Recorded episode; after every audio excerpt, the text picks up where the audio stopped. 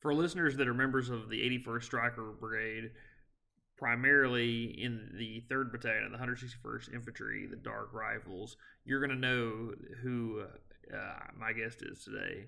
It's now First Lieutenant, was Sergeant Jacques van Rooyen. Now, Jacques is a close friend of mine, and he was very happy to share with us his experience in China as an English teacher. He spent several years over there with him and his family before coming back to the United States to be a minister. Now, his perspective is fundamentally different than Goldkorn's or Dollar's because he's not a China expert. He's not an academic. He's somebody who actually just lived, breathed, and just worked in China and did so fairly recently. And so you'll start to see a harmonization between what he experienced and what he talks about, especially when he gets into bribes and the anti-corruption push that you heard Goldkorn and Dollar talk about. Now, this helps us kind of slice the onion in multiple different directions, so that way we can really kind of get an idea of what it's like to live and breathe in China. Let's get after it. We have a professional obligation for the ethical application of force. You can have a growth mindset where you're always achieving for better. This is about us, about our guard, our reputation. We are all in this together. Outthink, outmaneuver, and outfight the enemy. If you wage war, do it energetically and with severity. We want somebody working for us that we have to hold back, not somebody that we have to keep pushing. Again, I'm Chaplain Sanders, and I'm on with a former Raven Brigade member, First Lieutenant Jacques van Rooyen, who was once, want you to tell us about yourself. Yeah, okay. So Lieutenant Jacques van Rooyen, formerly in the Washington Army National Guard. I was a striker mechanic with 3-161. And had a great time on deployment with Chaplain Sanders over in Poland for about a year, and that was a fun time. Yeah, we got a lot of stuff done while we were over there. But so the reason why I wanted to ask you on is like we're kind of wrapping up our China series, and we've talked to like all these like kind of like high level people that like have kind of like the top level overview, and even like Jeremy Goldkorn, who actually lived in China, still kind of skewed like kind of more macro. You have a history with China. Can you tell us a little bit about that? Yeah, for sure. So this was back in, I think, about 2010 or so. My family and I, we've been in Christian ministry for a long time, since maybe 2007, and we wanted to go to China as missionaries, basically. And so we were serving there with an international missions organization for about 4 years in northern China, in what's considered at the time, a third or second tier city called Hohhot in a region called Inner Mongolia. So it's still a massive city, several million people. I forget exactly just how many, but they didn't have, quite the level of foreign influence as Beijing did. So you don't have all of the, the foreign brands and whatnot, McDonald's, Starbucks, all the rest. Well, there's a McDonald's. I'll take that back. And very few foreigners, right? So the whole time that we're there in Inner Mongolia, I never met a single American other than my own family. I met a Canadian once. I met a couple of Europeans, a few from England, quite a few Africans, and some from Southeast Asia. And that was just, and when we left was just when things were really changing, I think, in China, as far as with Xi Jinping's rise to power, because we were there during Hu Jintao's time. I forget exactly what year Xi Jinping came into power, but it was right either towards the end of that time or after we left. And I think China today, even just in these last 10 years, has changed pretty dramatically. But from the time that we were there, I think we could at least bring something to this conversation for sure. Yeah. So that's 2010 to 2014. All right. So to understand the change, kind of frame us what that time period was like for you, and then how did that change? So the biggest change was Xi Jinping's campaign against corruption, I think. This is something I was looking at just recently and thinking about a lot. And I'm looking right now, Xi Jinping came to power in 2013. So it was just towards the tail end of our time there. And corruption when we were in China was endemic in a way unlike anything I've ever seen before, and in a way that's different than any type of corruption we see in America. So I think in America, we take for granted the fact that corruption does exist, but it exists, in my perspective anyway, at the highest levels of power, right?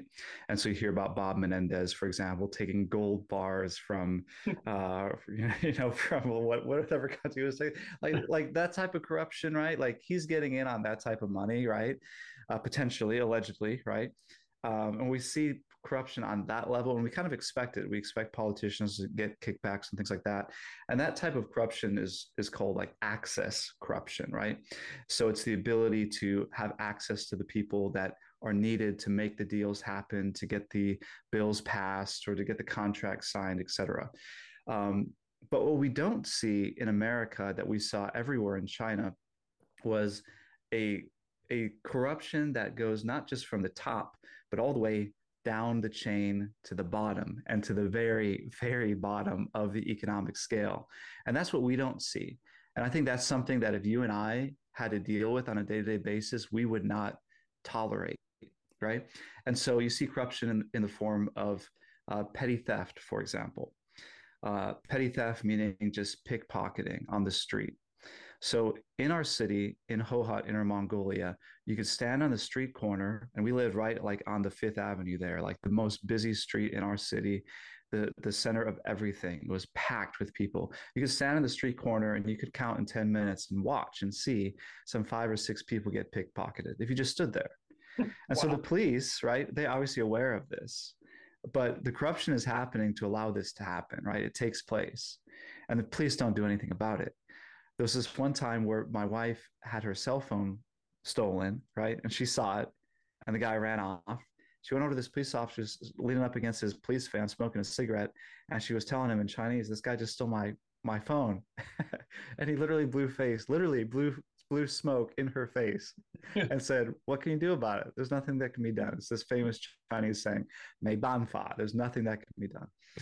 And so there was that type of corruption on that level. Even I would add to that picture, on that same street, there were beggars that would take their place on the street every morning, and there were two different kinds. There were one kind that they all wore these matching garments, like these kind of like blue peasant robes that they wore, and they all had matching tin pans, and they all kind of looked similar, and they went out in the street all at the same time, and they basically got there at a certain time and they got picked up at a certain time. And it was a massive operation, right? Someone is bringing them in, putting them on the street, they're panhandling, they get picked up at the end of the workday and taken back to wherever they live, right? And it's not that these people are just destitute of their own, but they're really in some type of, whether it's labor or just truly slavery or something, but I'm sure whatever they're getting compensated with is probably just enough to survive, right? And to continue on doing this another day. And the other type of panhandling was just of a completely grotesque kind of form, right? There's this guy with no limbs who would push himself around with his stubs, like on a skateboard kind of a thing, a platform with wheels. Right. Would just push himself around all day long with the stubs of his arms and his legs. There was a woman who looked like she was covered from head to toe in burn scars. I don't know what it was, right? Just her whole body. And she's holding an infant in her arms, things like that, just grotesque stuff. This guy with this massive growth on the side of his neck that was probably like 30 pounds, right? So these people too, who couldn't have gotten there, like the guy with the stubs, right? He couldn't have gotten himself there on his own. Somebody's bringing him there, dropping him off and leaving him to panhandle, coming back and picking them up, right? And profiting off of their misfortune. And there's this level of corruption that's happening there. But then beyond just the theft, there's like throughout China at the time that we're there, there's this thing using these red envelopes called I think it's like hongbao, right? It's a red envelope, right? Right. That you put money in and you gift to people in the form of a bribe. And so it has its roots, like in the Chinese New Year, people would give each other these red envelope gifts as like a way of like celebrating the Chinese New Year and wishing good fortune. You give it to the elderly and to children. But these hongbao are exchanged all over the place and in the most shocking ways. For example, if you wanted your kid to go to school, right, to get registered to a good school or to have a good teacher, you'd have to pay a bribe, a hongbao. If you're going to go to the doctor and you want your doctor, and this would shock us, right? But if you want your doctor to do surgery well, you better gift the doctor this hongbao, right? It's right. Expected. It's absolutely expected. And so every business conducting any, if you're trying to run any kind of business, any type of entrepreneurship or anything, like you have to be paying the right people these bribes, but even all the way down to just getting your kid an education. Wow. And so that's what I mean, like on that, there was that corruption like across the board. And if we had to deal with that, I think we wouldn't accept that in American society, right? Like we would be upset about it. Oh yeah. But to see corruption on the highest levels, like access money corruption within our government, we're like, well, that's bad, but you know, like it's not directly impacting me. So like, I don't, number one, I'm not 100% sure it's happening. I don't know to what extent. And, you know, but so what I think has changed in China though, is with Xi Jinping's campaign against corruption, what it's really been is been this campaign against corruption on these lower levels, like the access money corruption still exists and in a dramatic form, right? But the corruption on the lower level, like lower level officials are today afraid to take bribes because of how powerfully Xi Jinping has come down against that type of corruption. Wow. Yeah. Yeah. So like, okay. So like, it's all this like petty crime. Like what would happen to them if they did take a bribe? Like what sort of like power is he trying to wield? Sure. So for example, towards the end of our time there, one thing that's really interesting in China and Chinese business culture, it's similar from what I've read and heard to some culture in like Korea and whatnot, where like these banquets, dinner banquets and drinking kind of parties, whatever, are really central to how business gets done in China. It's just like about building these relationships and this guanxi or whatever. And so you go to these meals and you know, have these really elaborate kind of toasting ritual that they do. It's a very formal kind of way of conducting business over a meal and with a lot of alcohol. Well, there's this one particular type of Chinese alcohol. It's a Chinese grain liquor called Baijiu. And there's a particular brand, which I can't remember at the top of my head right now, but it was like the most, you know, the highest price Baijiu that you could buy. And at any of these kind of state functions, in government, business, you know, meals that they're conducting, et cetera, this particular brand of Baijiu was always on the table, right? It was the most expensive, like $350 for a bottle. Oh, wow. Well, one of the things that Xi Jinping did early on was he banned the purchase of any of this particular brand of alcohol. Because that was just kind of like a really public way of saying we're not going to tolerate basically, you know, graft, waste, abuse, fraud, things of that nature. And people became truly just afraid of what was happening. Friends of mine, people that I worked with over there were expressing the same thing. And when we got back to China, like within the first year or so that we were back, I was trying to reach the school that I went to, that I had studied Chinese at. I was trying to get some forms and documents from them, basically outlining, you know, like my work, my school history there, my grades and everything else like that. But, you know, I knew how things work, right? And I'm trying to get something from them.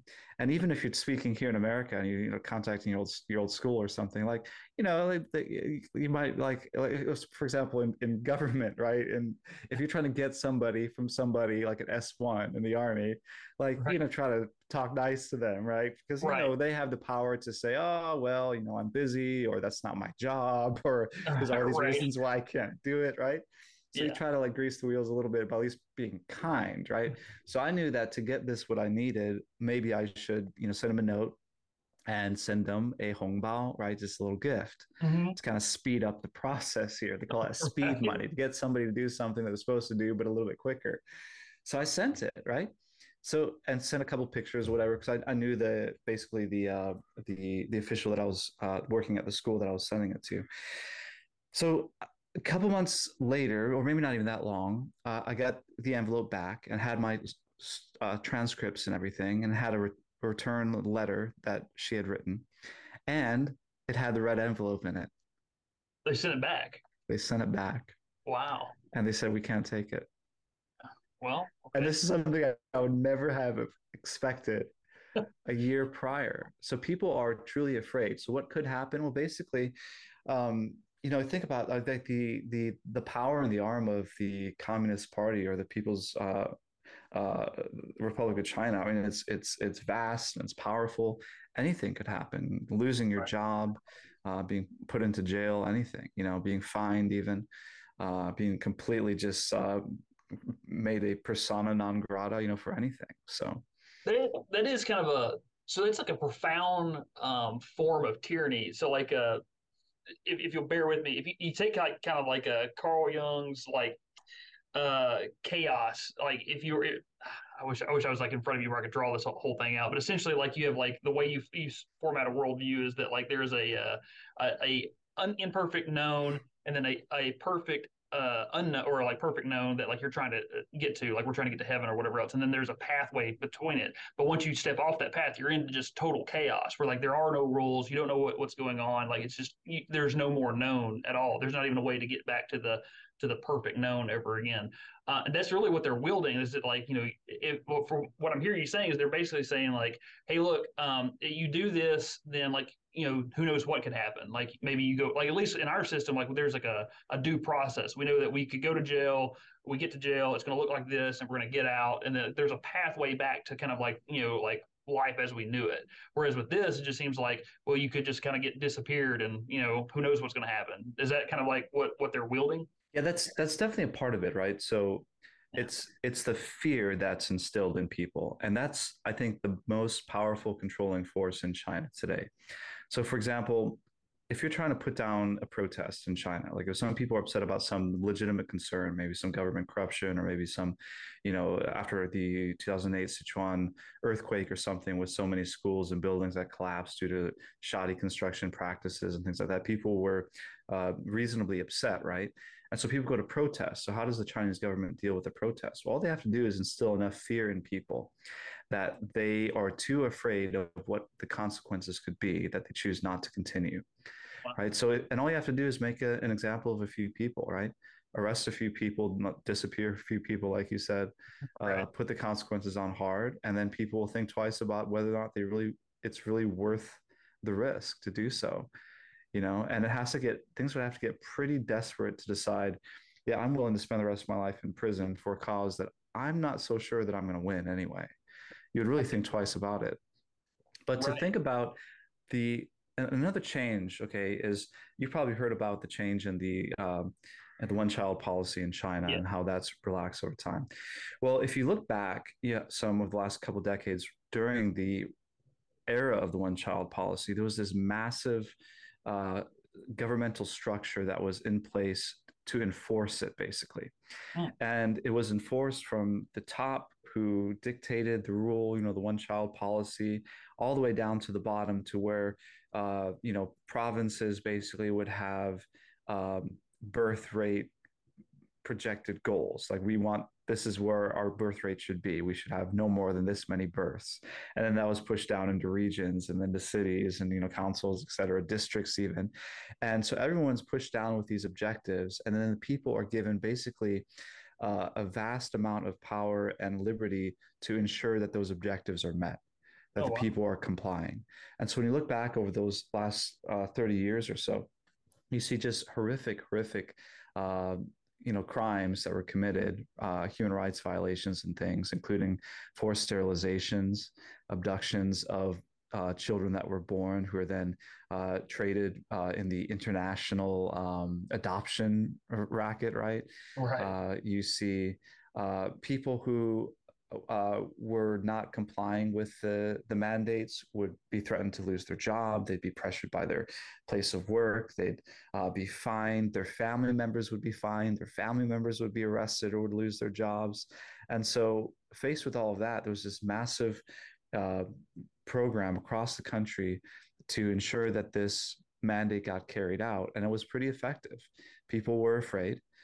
There's a massive amount of social pressure and financial pressure. And as an individual thinking about the consequences of disobeying this mandate, you'd realize not only would yourself have to suffer, but your children, your spouse, your family members, your mom, your cousin, everybody, you know, even your neighborhood. Wow. Right? Yeah. And so if, and then as the uninterested party, right, if you knew that a coworker or a neighbor wasn't cooperating, you just like basic training in the military, you see some guy messing up and you got to slap them around because you know you're going to suffer, right? Right. That's how it was. And so then, so that same type of, so while that program is wiped away, it's basically that program, that existing infrastructure has been repurposed for a different goal. Wow. So like you have these people that are just, they can do whatever they want to kind of meet the state's end. And now like they turn it from the one child policy on towards corruption. Yeah. And I wouldn't say just corruption, but social control in general, okay. Right? And so corruption being a form of that social control, but not the only goal involved. Obviously, it's curtailing any criticism of the party. It's stoking Chinese nationalism. It's during COVID, it was making a zero COVID policy in China, right? It was that same infrastructure. And the interesting thing is I had heard this leading up to this time, that as the one child policy was rolled out, they would have to find something to do with all these people that were employed and whose whole purpose existed for that reason, right? And so sure enough, they found something. I mean, they found COVID, they found corruption, they're finding state control. And interesting, I know you spoke with people about probably Chinese military spending and everything like that. But, I wonder if you realize that only in the last couple of years has Chinese spending on its military surpassed its spending on domestic security. Meaning up until just a couple of years ago, they were spending more money controlling their own people than they were on their foreign military or the military for foreign wars. Okay, so like they're spending more money on controlling their own people. Would you say that like the state as a whole seems to be more inwardly focused rather than outwardly focused? I would say probably. I mean, you think about what is the greatest threat to the Chinese government right now and to the Chinese way of life? I don't think it's a foreign threat at all. I think it's potentially that internal threat. And they've been talking about that for years. People have wondered if, what that last straw will be to break the camel's back, so to speak, in China, to get people to finally say enough is enough. And we demand more freedom. We demand democracy. And people have suggested that would happen for a long time. That was pretty much, I think, the whole kind of rationale behind America welcoming China onto the global stage, with Nixon's trip to China, to Beijing, et cetera. And it was this idea that if China is welcome to the global stage, if they're integrated into the global market, then they're going to open up, right? Democracy will take hold in China. But it's not happened yet, and I think that does pose a greater, more immediate threat potentially to the Chinese government than any foreign nation would be its own people. So they're very focused on like kind of controlling. I guess that makes sense with their firewall and stuff. They're trying to like not let ideas take root inside the population, so that way they don't want to maybe take a different approach rather than the Chinese Communist Party. But like if they're spending so much money on like domestic control, like how realistic is it that their people would kind of like throw off the Communist Party and maybe take on a Western democracy or something different? Yeah, I definitely don't see that happening anytime soon. I mean, one can imagine like, oh, maybe this will happen, but we've thought that about China forever, for decades, mm-hmm. and even people watching Russia several times in the media over the last year or two have thought, oh no, this is Putin's power is weakening, and the people are going to finally stand up against Putin and demand democracy. I just don't really see any of that happening, especially in China. So yeah, I'm looking at this right now. China in 2020 spent $210 billion on what they call public safety. So basically maintaining public order and control of speech at home. Whereas in, 2022, they spent $298 billion on its military. Wow. Yeah, so it was just in those last couple of years that it surpassed what they were spending domestically at home. And you've probably heard of, China is the forerunner of the modern police state. Yeah. You talk about Big Brother and everything like that. If you especially look at some regions in China like Xinjiang, in the Western region. They say it is the most heavily monitored region like in the world, with CCTV cameras everywhere, right? Just monitoring everything. And, you know, we might be concerned about Chinese spies infiltrating the United States of America, but there's certainly more Chinese spies throughout China watching and monitoring the speech of its own people. And you've probably heard, too, about the Chinese police stations being found in America and elsewhere in Europe and New York, whatnot, right? Right. And those are basically police outcrops, right, to monitor, not Americans, but to monitor Chinese citizens abroad. So it's not even controlling Chinese citizens in China, but even overseas, they want to extend their ability to control the speech and the behavior of Chinese people. Yeah, it was something. So probably 6 months ago, kind of like prepping for this, I went and did a deep dive on the, I think they're called the, I can't remember now, so Feng Yang, but it's like they put the Shenyang shows on, so you'll see them driving down the interstate. It's like Xinjiang, like, you know, like the spirit of China and stuff. Right, right. Yeah, so like you know, that's run by what I mean, that's what the Chinese state will call a cult, but they're actually like headquartered out of Canada, and it's like apparently like harassed on a regular basis from Chinese secret police, to the point where the Canadian police are just like, yeah, they call all the time that they're just people at the gate. They're other Chinese people, and I was like just completely like.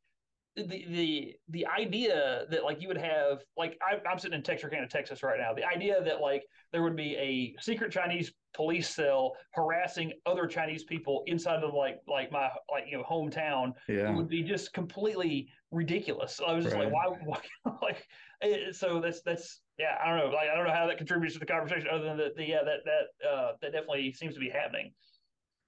Yeah, the Falun Gong is what they're called. Yeah, they are. Viewed by the Chinese government as a dangerous cult or what have you.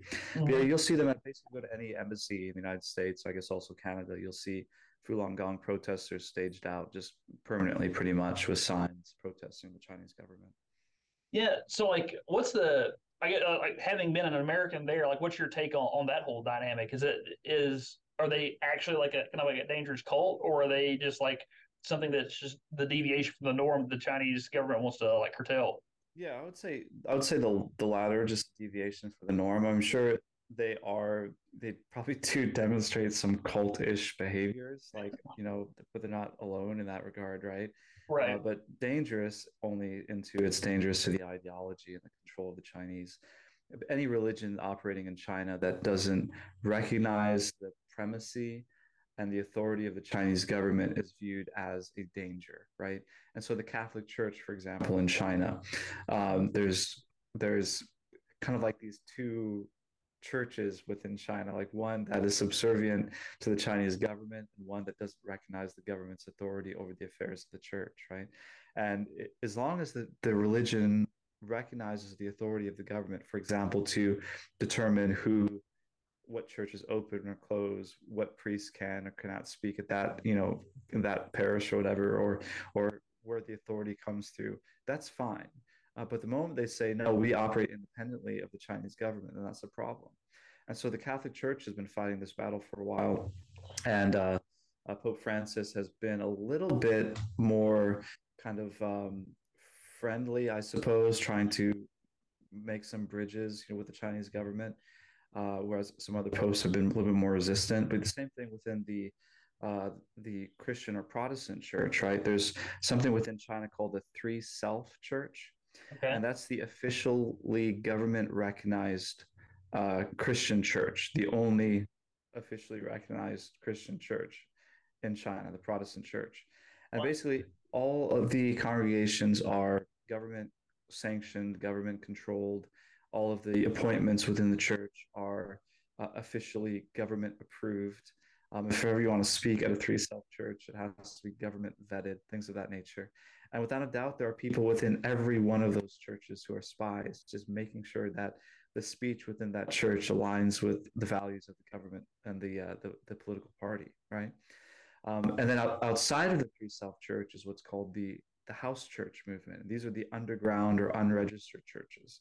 And so these are those who, you know, who view subservience to the state as kind of a contradiction to their religious values. And so they meet privately, independently in apartments and things like that. and they're constantly being monitored, infiltrated, leaders being arrested, parishioners being pressured, things of that nature.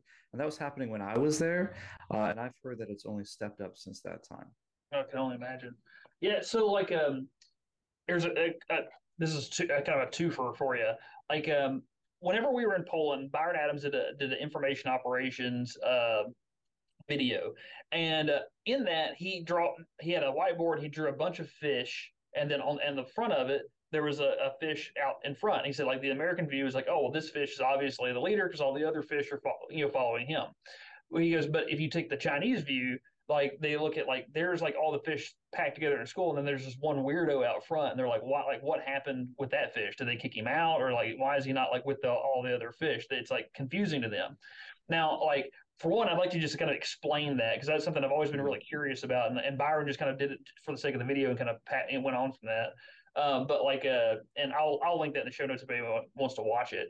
But the other kind of like part of that question is that like, if that's the way they view things, these like house churches, like people that like are willing to deviate from the norm with their religious beliefs, be it like Christianity or the Falun Gong or whoever, what motivates them to like not be complicit with the rest of their society, and especially whenever they're like, the government's wielding this massive club to beat them over the head if they don't comply. Yeah, that's a really good question. So certainly on the first point, I would say it's more related to Chinese culture as a whole than to recent developments within the government as far as like this like compliance mentality, right? Just going with the crowd, don't be different, blend in, kind of get along, kind of a spirit. I think is something that you'd see probably through other Western nations as well, not just China alone. But you certainly, that is a big deal, right?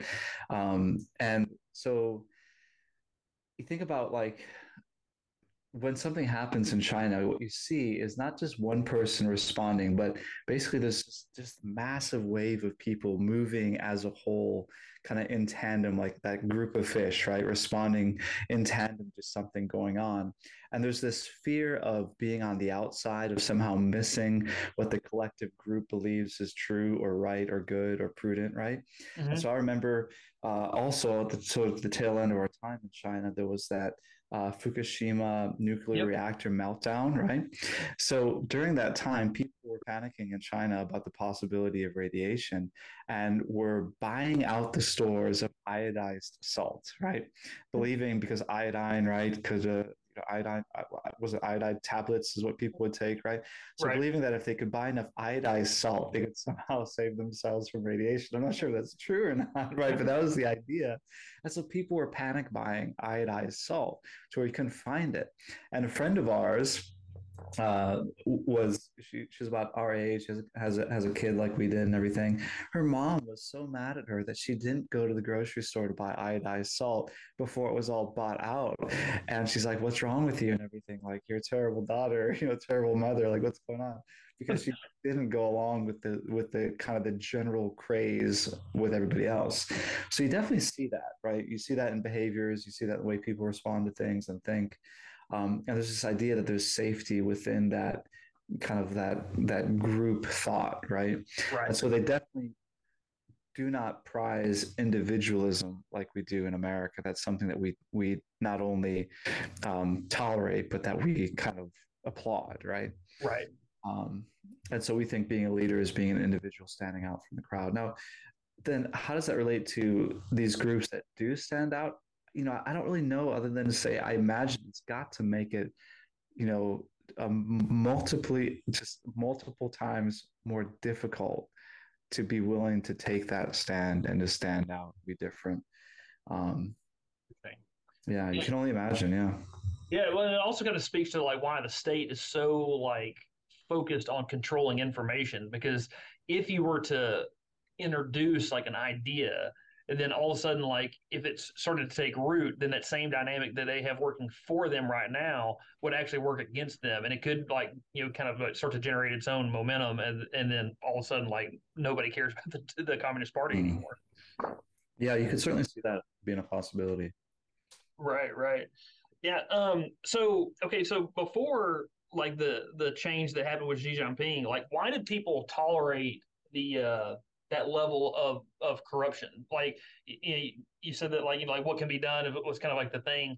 That reminds me a lot of like the whole like whenever we went into the Middle East, I remember I had a friend of mine that was on a detail to make sure that these contract workers basically service the air conditioners, and he came around the corner and they're all just basically sitting around, and he was just like, hey, like why aren't you working? And the foreman, I guess you want to call him that, said like, oh, inshallah, like basically, which in an Islamic tradition is like if God wills it, it'll happen. Really? And, all right, yeah, right. No, so like I have friends of mine that are imams, and like they get really fired up about this because they said that like the inshallah like is kind of like we would say like the closest thing we have to it in like Christianity is like Jehovah Jireh, like God will provide, whatever. It's kind of like this step of faith that like if this happens, it'll happen.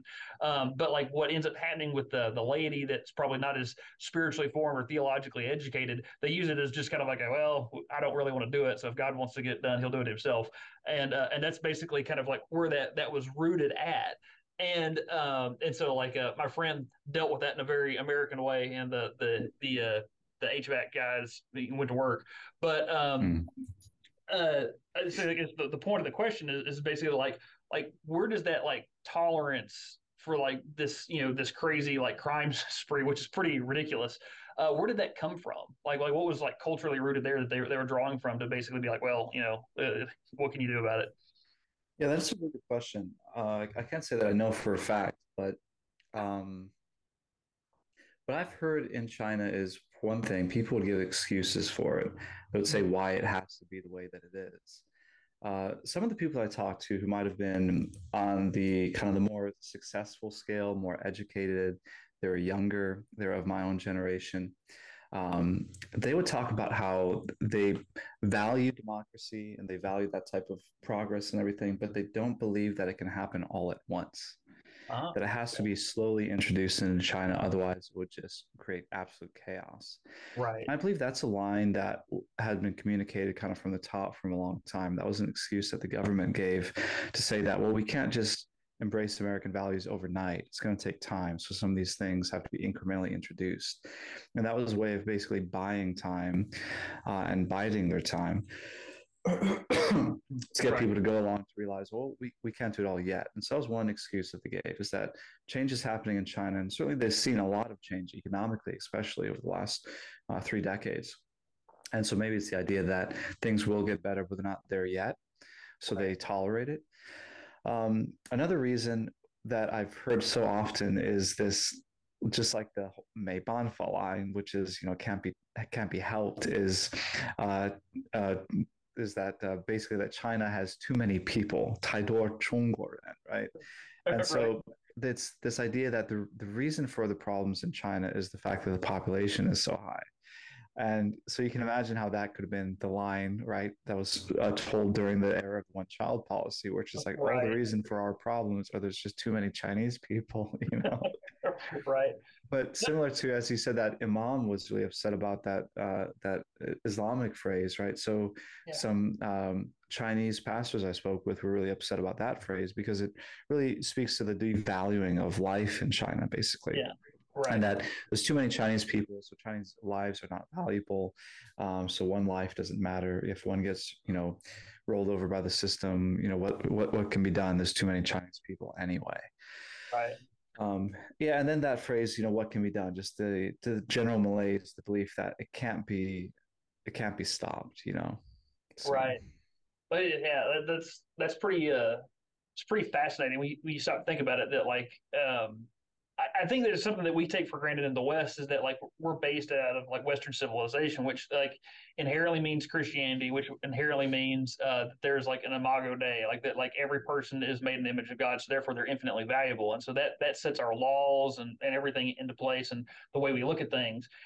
Whereas there, they don't have that same kind of like theological or philosophical base. They're basically just taking everything from their government. And so if the government is the highest authority, then the government fills the role of religion. And so therefore, like they don't the way they view things seems to be that they don't really view like, you know, individual human life. They really view more like the population, which kind of like coalesces with Byron's like video fish thing. Is that kind of like a good read on the situation?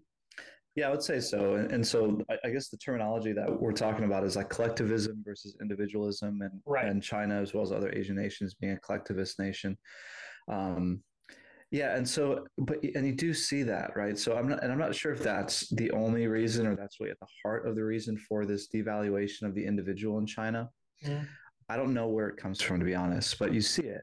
And there had been moments when I was in China where there was this type of collective kind of pause that I saw, where as a culture, they were looking for a moment, at least introspectively, and wondering like, what the hell has happened to us? Right.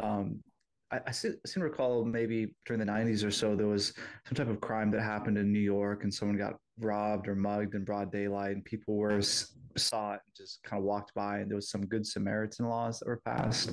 And that was kind of like the beginning of this conversation in America about, you know, our duty as individuals to step in when you see something happening wrong.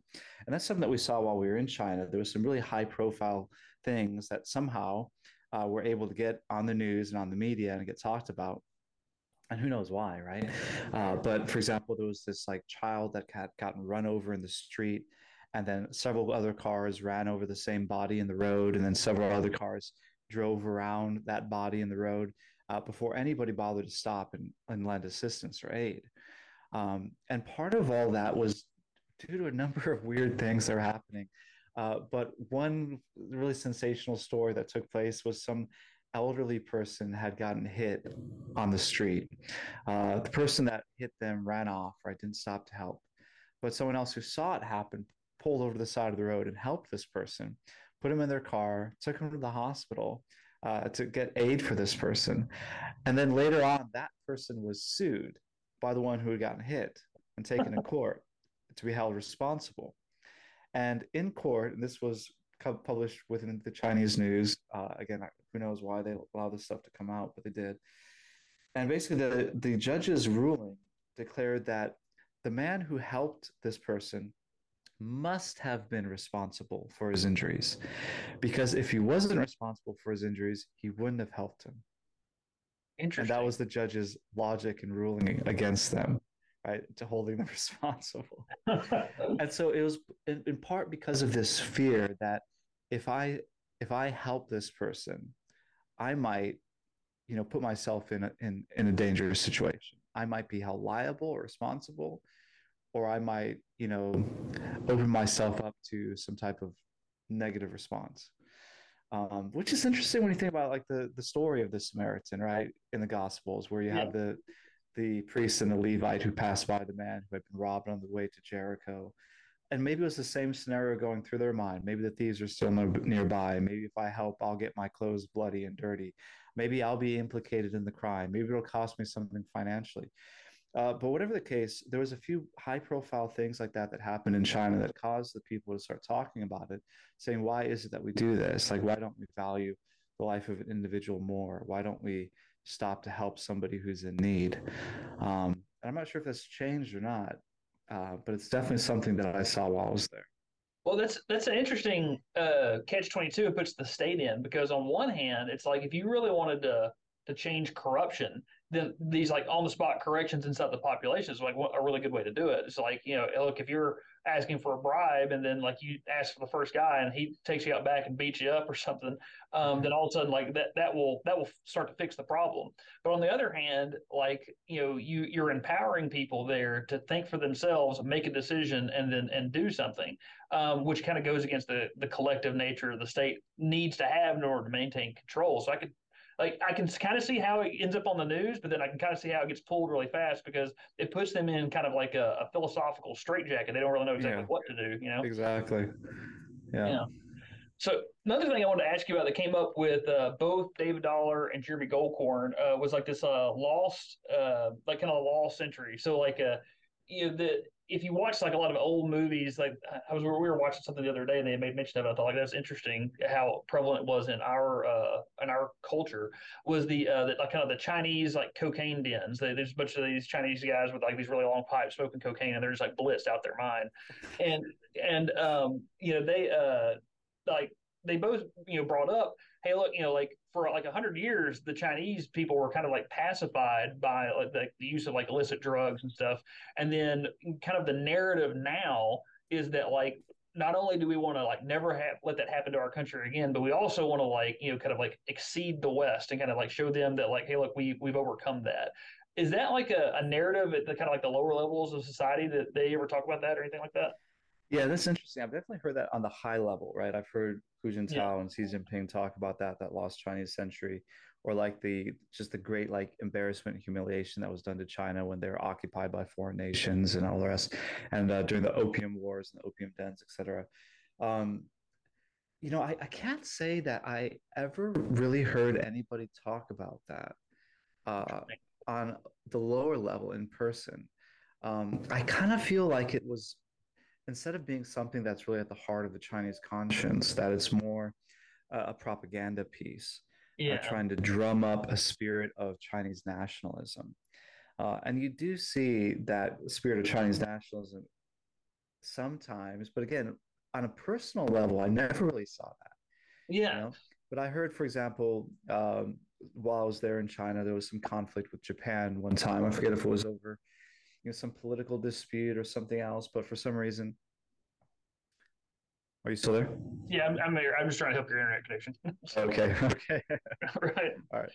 Yeah. So, for some reason, there was some hostilities between China and Japan, and on the news broke out that people were basically finding any Japanese-made vehicles and they were torching them, breaking the windshields, burning the cars. Any Toyotas out there, this that. And there was this like hostility towards Japan. There was a time where there was some spat with the United States, and there was some news about some McDonald's windows being broken in and whatnot, and people were turning their aggression there. But even those situations, I don't know if that's not even just like really state drummed up kind of protests, like state authorized expressions of aggression against these foreign nations, right. So much as just some type of natural grassroots anger or nationalism, because on a personal level, I didn't really see that ever. Right. But I did hear about things like that in the news a bit. So what's like the general like attitude towards like foreigners and stuff? Like, so like did like if so like, let me kind of tell you where this is coming from. So like whenever I talked to David Dollar, he was talking about like whenever he was working in China, he heard this all the time. Now, the thing is with Dollar's with the Brookings Institute, he's dealing with the highest levels of government and think tanks and things like that. And then he said that like even now, whenever he's teaching students that are coming from China, he still hears this same thing. And so I asked him, I was like, is this like is that really prevalent in the culture? And from his perspective is yes. And so if you kind of take a systems thinking approach to it and you kind of slice the orange and look at all these different perspectives, it's like Dollar is kind of locked into talking to like the highest, kind of like these high quality candidates coming to his courses or whatever, and dealing with the State Department and things like that. So they're going to be more influenced and have more at stake with the Chinese Communist Party, so they're more likely to kind of parrot like propaganda type things. Right. Whereas with you, you're basically like, living on the street with like, people that go to McDonald's every day. And so like the fact that that you're not hearing that, it seems to be kind of like indicative of like, that is a propaganda piece. Does that make sense? It does. Yeah. And so I could see that being the case. So with these government officials, maybe be even more propagandized. Right. So, right. Buying kind of that party line and also like propagating that same party line, whereas the average person, has less of a vested interest in that, right. So they're not quite buying into it. So I would say that's definitely a possibility there. Yeah. So like, if that's not there, if that's not the line that the average Chinese person is parroting, what, like, if you brought up America, like you're clearly an American, like, and you're walking around, like they're going to know that. What did they have to say about America? What was their kind of questions about it? Like, what was their attitude? It was interesting. So we, of course, we were north of Beijing, right, about like an hour and a half flight away, in kind of a frontier area of China with very few foreigners. And so our experience there might have been a little bit different than our experience when a few times that we visited Beijing.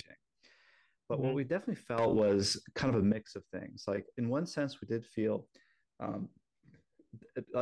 people were incredibly interested in American culture and automatically interested in us because we were Americans.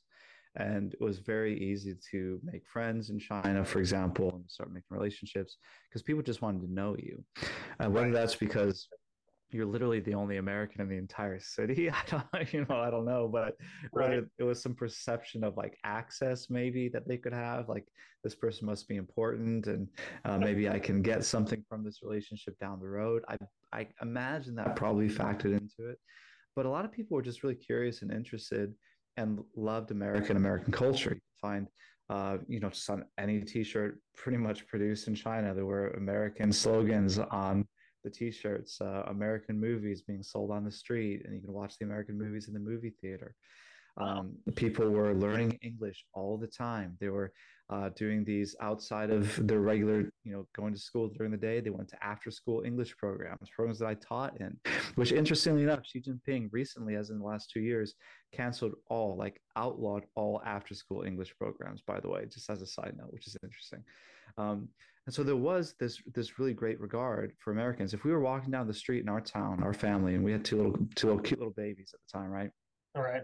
And we'd stop at a red light waiting to cross. Just in that 10, 15 seconds that we waited to cross, we'd be surrounded by some 10, 15 Chinese people pulling out their cell phones, snapping photos of us. That's really kind of how, that's how it was. And then when we went to Beijing, it wasn't completely different in that regard too. Like I remember one time we went to the Temple of Heaven that was built like a millennia ago in China, one of the most iconic and famous ancient artifacts in China. And we're sitting on a park bench for eating some sandwiches that we had made. We're looking across this lake at the Temple of Heaven. And then people were coming up and were looking at us. And then cautiously, there's this little dance that they do where they're looking and they're waiting. And then they're kind of nervously pulling out their cell phone. And then they're holding it. And they finally get the courage to pull it up to their face and to snap a photo of us, right? While we're sitting there. And I tell them in Chinese, I say, look, the Temple of Heaven is over there. Take a picture of that. Don't take a picture of me eating a sandwich on a park bench, right? I kid you not. We went to the zoo and we're watching the giraffes, right? And people were taking our picture. I mean, you can imagine how that feels, right? Yeah. You should be taking a picture of the animals. People are taking your picture. You kind of feel in the same category as this cage elephant or this giraffe, just a spectacle, right? So people were definitely interested, but at the same time, we did feel some hostilities sometimes. And it'd be hard to kind of put my finger on exactly what that was. It wasn't often, but you sometimes felt that if it wasn't maybe... It kind of felt like jealousy maybe in sometimes, and not necessarily from the highly connected and highly educated people like you're talking about who may be indoctrinated in the PRC doctrines, right? Right. But we'd even be walking down the street and, some worker 20 stories up on a building hanging out of a window would see us and would look down and would yell from the top of the building this pejorative directed towards foreigners, which is this word lao wai. And they thought it was so funny. They'd say lao wai, hello, and they'd start laughing and just have such a good time. And it was just kind of like this mocking kind of attitude.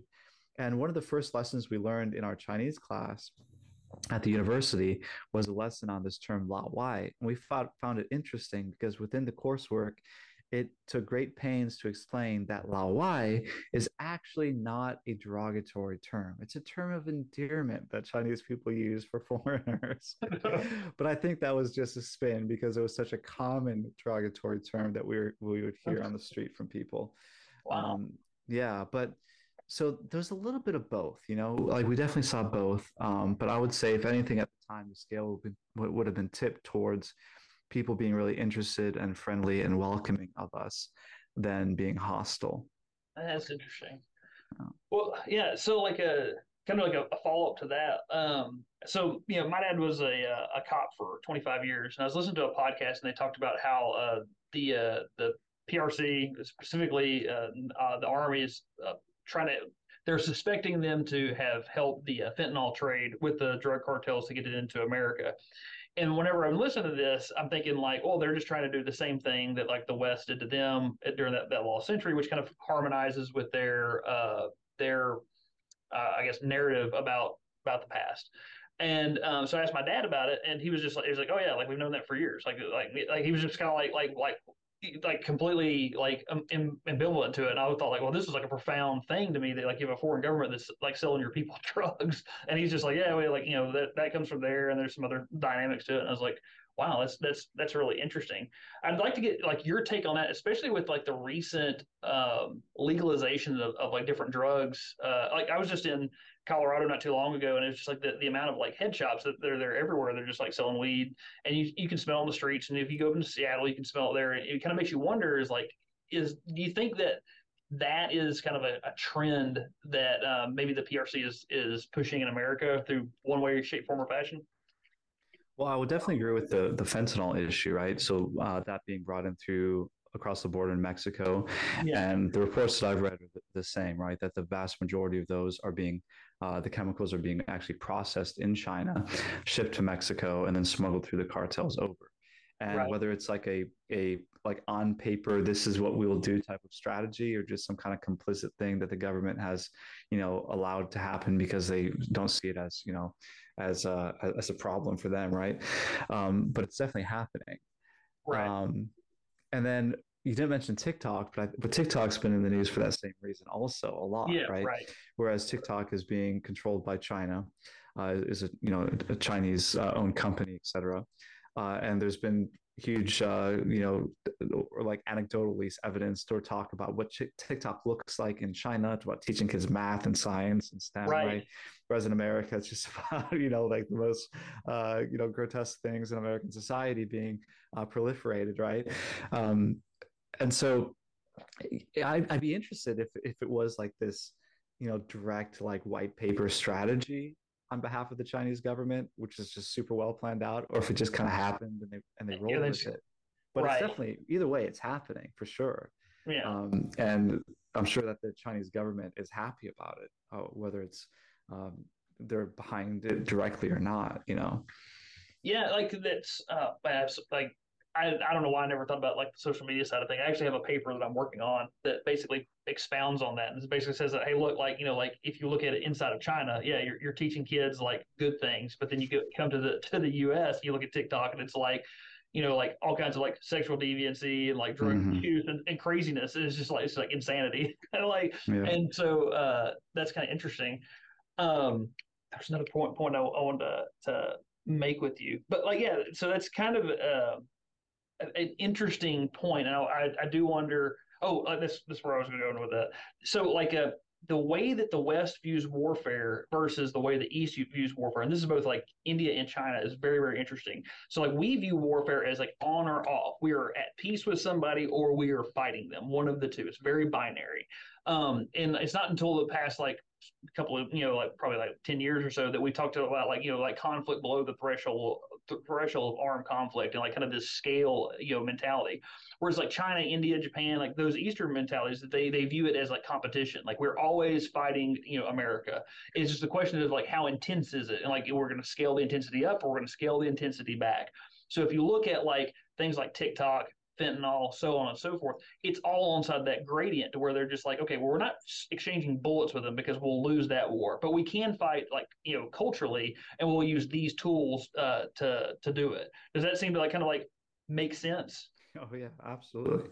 Yeah. Right, and you probably heard something about, and I don't have all the details on it, but it was like Nikita Khrushchev, this premier of the Soviet Union back in the day, he predicted how the Soviet Union would be able to overthrow the United States, yep, culturally, right? By infiltrating our institutions, by turning the populace basically against American norms and values. Mm-hmm. And that's the same thing that I think that we see happening with China, right? So China is fighting on that, I guess it would be like the information and moral plane, right, rather than the physical plane of war. And like you said, without even firing a shot. And I am, you know, definitely more concerned about that than I am about a physical war happening right now with China. I know there's been a lot of talk about that. Even there was this Air Force general who recently predicted that we should be at war with China by 2024. Right. He basically told his troops in a public email that he sent out, he said, get ready. It's happening. He said, update your contact information, get your affairs in order, know how to fire your weapon from a 7-meter range, you get a headshot, like it's happening. We're going to war with China by 2024.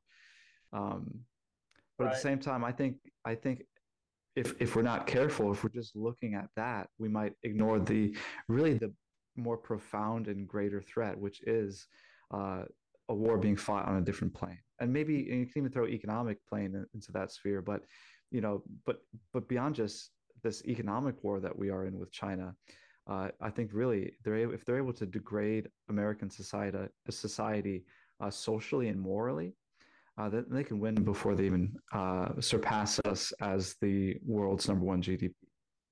Yeah, you key off cop. So we had a Brad Marble on that was from the from Trade.G2, and he's like the Chinese expert. And we talked about this a little bit, but when you start to kind of dig into a couple of things with the PRC, it's one, they're big proponents of systems warfare, and so what they do is where they look at a tank and they say look, we have to disable the tank. We could starve it of gas. That's attacking the fuel system. We could shoot it with a missile, and that's just a direct physical attack. We can do all these different things. Because one of the ways that we can kind of disable the tank is make the tank driver not want to operate the tank. And so the question becomes okay, well, how do we do that? And it's through these means. Just make them think that the U.S.'s cause isn't just they're not going to be taken care of. You go back to JFC Fuller's theory of the foundation of the science of war, and start kind of leveraging all those little things to say okay, well, you're never going to be remembered, you're not going to be taken care of, you're not going to those types of things. They start kind of building fear and then doubt in the system itself, and that's how you win.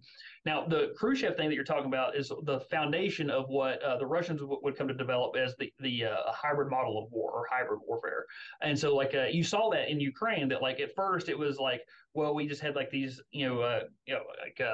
these IO type attacks that kind of get the people kind of prepared to kind of swing one way or the other. Then you start using your organized crime to do different things. Then it's spec ops type stuff, where we're going to send these little green men over there to do X, Y, or Z. Then finally you kind of get to the point where, and I think I'm missing a step, but eventually you get to the conventional warfare. The thing that then the Russians tried this in Ukraine, but the thing that they kind of miscalculated is that they had too much confidence in the steps leading up to it. So whenever they rolled across the border, they just expected the Ukrainians to just be kind of shrug it off and be well, we knew this was coming. Here you go. You can have it, guys. And instead they met a pretty aggravated, population that was ready to fight them. And so it's kind of a long rant, but I think you're right that the actual assault on America is not going to be physical, and their doctrine supports that. They basically say that ever since the Gulf War, it became painfully obvious that you're not going to win a ground war with the United States of America. It's just our doctrine is too developed, our leadership is too developed, our weapon systems are too developed, we're too well funded, we're too capable. We can project power anywhere in the globe. And so, if you look at the Chinese mind, they've grown up on Sun Tzu, and they're okay, how do we win the fight without actually fighting? And so, and that's they just basically employ that. They say okay, well, if we're going to lose a physical fight, let's not do that. Let's go do something different. And so that something different maybe is selling fentanyl, or maybe it is, TikTok, or there's a new Amazon replacement from China. Kate got on there, looked at it the other day, and it was something we bought for $10, you get for 50 cents. And so that, I think you're probably pretty close to the mark that is actually an assault. But the question it becomes is well, what do you do about that? Yeah. But yeah, so, we're over an hour. I don't want to keep you too long. If you had any kind of parting advice to say, if we found ourselves in China culturally, what are some things that we should keep in mind? What are some taboos that we need to not cross, and what are some things we can do to kind of endear the population to us? Wow, that's a tough question to answer on the spot. Yeah. think about like winning hearts and minds in China, right? Well, how does that? Well, I'm not talking about like on a strategic or even operational level, but like if I'm a Chinese dude and you bumped into me in the street, like what could you do to kind of like win me over? Well, you know, I could share a few kind of anecdotes about that might be interesting. How like applicable they would be in a given situation would, you know, depend on the circumstances. But one thing that I found interesting in China is there's obviously, you know, we've probably heard before, like a great respect for like your elders in China, right? Right. One of the things I really found that surprised me in China is that everybody in mainland China, at least, when you get to know somebody, if they're going to be a long-term relationship, they're a neighbor or a coworker or a friend or something of that nature, one of the first things you do is you find out your relation and age to them. And the way they do that isn't by asking how old they are or what year they were born. Instead, they ask them what symbol they are in the Chinese zodiac, right? So like, what symbol are you? And if you say, well, I'm a rat or I'm a tiger, that puts you in this, like, what is it, like this, 12-year window or so. Right. So then they can guess based upon, you know, your relative age, how old you are, what year you were born, whether you're born in 84 or whether you're born in, you know, 94 or something like that. And then they can determine if they are older than you or younger than you. And so then in that conversation, the next thing that happens is they would say and conclude, oh, well, then you are my older brother or you're my younger sister, if you're kind of a contemporary age, or if you're the age of like their father, right, or their son, they would be, you're either my uncle or you're my nephew or niece. And then, of course, if you're a grandparent's age, then you're my grandmother, grandfather, or you're my grandchild, right? And so everyone within Chinese society who has some kind of an ongoing relationship, at least where we were in Inner Mongolia, refers to themselves as members of a family, brother, sister, uncle, aunt, and just that's just the way of referring to one another, right? Which is really interesting. And then when you develop a relationship with somebody, and let's say you were to bump into some Chinese guy in the street, I suppose you know exchange ages, you find out how old they are, say, okay, so you're my big brother. So you call him big brother. He invites you over to his house and says, hey, come on over to my house, bring your family, we'll have a meal together. Cool, right? So you go to their house. If you're visiting someone's house in China for the first time, it's expected that you bring a gift. And if you know that, for example, because Chinese families are often multi-generational, so there's a grandmother, children, and grandchildren living in one home, and if there's a grandmother or grandfather living there, it would be appropriate to bring a gift specifically for the grandmother or grandfather in that house. And so you do something that it pertains to their health. So, for example, you might buy some cartons of milk, because milk is considered to be healthy, especially for the elderly, right? Or you bring something practical. You certainly would never bring cut flowers, like ever, right? Because that's like the most impractical thing in Chinese culture. Like, why would you buy flowers that are already dead and dying? Like, it makes no sense whatsoever. So instead, what you could bring for the family is you could bring cooking oil. Like, they sell like these giant cases of cooking oil, like, because they use, you know, cooking oil and everything, because they're always stir frying, right? So you can buy several, things of expensive cooking oil to bring as a gift, or a big bag of rice even. So it's the most awkward thing, showing up to a friend's house for the first time, carrying a big, you know, tub of cooking oil in one hand and a bag of rice in the other. But that's just as common as it would be showing up to a friend's house here in America with a bottle of wine, right? And a loaf of French bread or something like that. So that's something else that you would do. If you're going to go out to a meal with somebody in China, this is something else we found really interesting, is that there's never would you ever, if you're having a meal with somebody, basically, right, would you ever go Dutch, as we say in America, right? You would never just like split the check, you never have separate checks. So you're always going to treat somebody. But the way it works is just reciprocal, right? So if I treat you this time, you just kind of keep a mental note, and the other person will treat me the next time. And that's just kind of how it will go. But then there's this dance that happens when you're at the meal and you're paying for the tab, even if both of you know who's expected to pay. Like, if I invited you this time, that would mean that I would be expected to pay for the meal because I had done the invitation. And it's understood already, like, no matter what happens, at the end of the day, I'm going to pay for the meal. However, when the check is brought by the waitress or waiter, you have to fight over the check. And so if you're not fighting over the bill, then you're showing a great deal of disrespect to the person who invited you out. So you fight for the check. You make like every effort to demonstrate the fact that you're 100% committed to paying for this check, even though you know at the end of the day, you're not going to do it. And so I've seen Chinese people like grab two ends of the check in their hands, you know, on the plate, just pulling at it, right? Arguing over it, getting pretty angry and heated about it. And then finally, the person who's expected to pay wins the battle, takes the check and pays. And that's just what's done, right? So it might really confuse you, but that's something that you'd be expected to do if you're in a Chinese context and you're going out to a meal with a friend. It's pretty interesting. Yeah. Well, that's a good place for us to stop. Thanks for coming on, man. Is there is there anything that you'd like to leave the audience with, or anything that I should have asked you about that I'm not smart enough to? Yeah.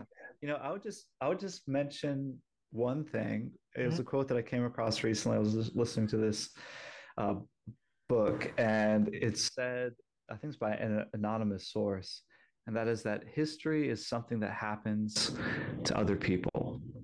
Hmm. And that's how we think about it, right? Right. We never imagine some global world order changing event happening within our own lifetime. It's always something that happens to somebody else or to some other time, some other era. Right. So as we talk about all this, like I think that's near about impossible to imagine some of the, you know, the most like apocalyptic outcomes that we sometimes worry about. But at the same time, I remind myself that that's how we always think about history, is that it's not going to happen to me, but it could. Right. So whatever that means, it could happen. Let's put it that way. Right. Well, I guess one of the kind of like takeaways from that is like to be prepared and be ready and hope for the best. So, which is the whole point of the podcast. Yeah, definitely.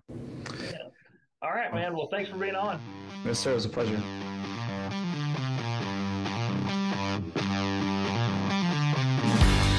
This has been the Raven Report Podcast, the official podcast of the 81st Stryker Brigade Combat Team. If you're interested in seeing if you have what it takes to join our team, go to our Instagram and click the